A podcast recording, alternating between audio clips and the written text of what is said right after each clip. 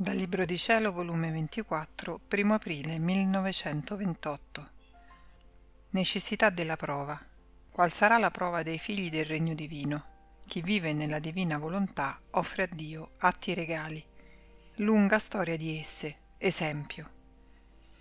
Il mio abbandono nel voler divino è continuo, ma mentre ero tutta abbandonata in esso, pensavo tra me Qual sarà la prova che Gesù vorrà per quelli che vivranno nel regno della divina volontà?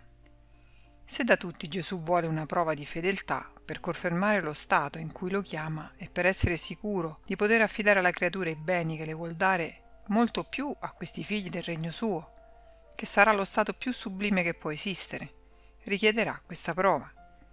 Ma mentre ciò pensavo il mio sempre amabile Gesù si è mosso nel mio interno e mi ha detto Figlia mia, Certo che non c'è sicurezza senza una prova, e quando l'anima resiste alla prova riceve la conferma dei miei disegni e tutto ciò che le necessita e conviene per svolgere lo stato in cui è da me chiamata. Perciò volli provare Adamo per confermare il suo stato felice ed il diritto di re su tutta la creazione.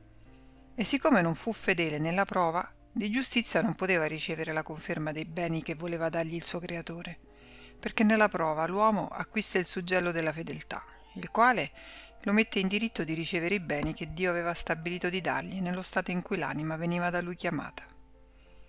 Chi non è provato si può dire che non ha nessun valore né davanti a Dio né davanti agli uomini né innanzi a se stesso. Dio non può fidarsi di un uomo senza prova. Lui stesso, cioè l'uomo, non sa che forza tiene. Onde, se Adamo avesse resistito alla prova, tutte le umane generazioni sarebbero state confermate nel suo stato felice e di regalità. Così io, amando con amore tutto speciale questi figli del mio volere divino, voglio io stesso sostenere la prova per tutti loro nella mia umanità, riservandomi per loro la sola prova di non fargli fare mai la loro volontà, ma solo e sempre la mia, per riconfermare loro tutti i beni che ci vogliono per vivere nel regno del mio fiat divino. Con ciò chiusi loro tutte le porte d'uscite, gli ungevo d'una fortezza invincibile, in modo che nessuno potrà entrare nei recinti altissimi del regno mio. Perché quando io comando che questa cosa non si faccia, è una porta che resto dove l'umano volere può fare la sua uscita.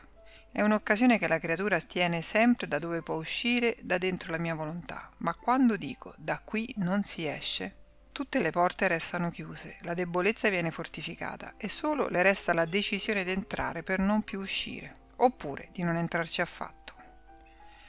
Quindi per vivere nel regno del mio volere ci sarà la sola decisione. La decisione porterà all'atto compiuto.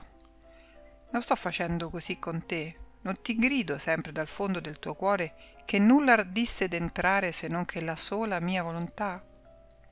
Essa come centro di vita, con la sua forza onnipotente, con la sua luce abbagliante, tiene tutto fuori di te ed eclissando tutto, fa scorrere il suo primo modo di vita in tutti gli atti tuoi e domina e regna da regina. Dopo di ciò stavo seguendo gli atti della divina volontà in tutta la creazione per portarli come omaggio al mio creatore. Ed in tutte le cose create vi scorreva un modo di vita che le riuniva tutte e muoveva tutto. Io sono restata sorpresa ed il mio dolce Gesù ha soggiunto. Figlia mia, questo modo di vita in tutta la creazione è la mia volontà che muove tutto e tiene come nel suo pugno di vita tutte le cose.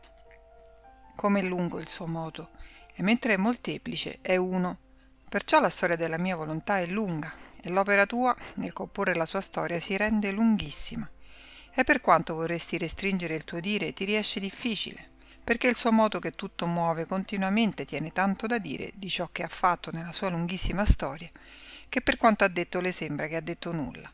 E siccome i moti, tutte le vite, tutti i campi sono suoi, tiene tante uscite per raccontare la sua lunga storia. E tu sarai la narratrice e portatrice della storia d'un volere eterno, che mentre dice la sua storia, ti coinvolge dentro per darti la vita degli atti suoi e comunicarti, per quanto ti è possibile, il suo modo ed i beni che essa contiene.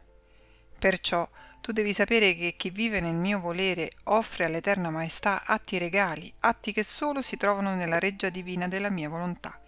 E allora noi ci sentiamo veramente onorati dalla creatura, quando viene innanzi a noi e con gli altri regali che fa la nostra volontà in tutta la creazione. Sono essi atti divini e degni della nostra Maestà, Invece chi non vive nel nostro volere per quanti beni può fare sono sempre atti umani che ci offre, non divini, inferiore a noi perché non scorre in essi l'atto regale del nostro fiat divino. Succede come un re che viene servito da un suo paggio di tutte quelle cose che si trovano nella sua reggia. Il re, ad onta che sono cose sue, si sente onorato perché se beve, beve la sua acqua pura in vasi di oro, nitidi e puliti. Se mangia il cibo è degno di lui e gli viene dato in piatti d'argento. Se veste gli vengono portate vesti regali, quali si conviene un re. Si sente tutto compiaciuto e soddisfatto, perché viene servito delle cose regali che gli appartengono. Invece un altro paggio serve il re, ma quando il re vuol bere va alla sua vile abitazione a prendere la sua acqua torbida, la porta in vasi di creta non ben puliti. Se il re mangia, va a prendere il suo cibo grossolano ed in piatti che fanno schifo. Se veste gli porta vesti di sadorno e non degne d'un re. Il re non resta compiaciuto né onorato nell'essere servito da questo paggio. Anzi, resta con un dolore nel cuore e dice: Come? Tengo le mie cose regali e questo ardisce di servirmi con le cose vili di casa sua? Il primo paggio è chi vive nella mia volontà, il secondo è chi vive di volontà umana. Che gran differenza tra l'uno e l'altro.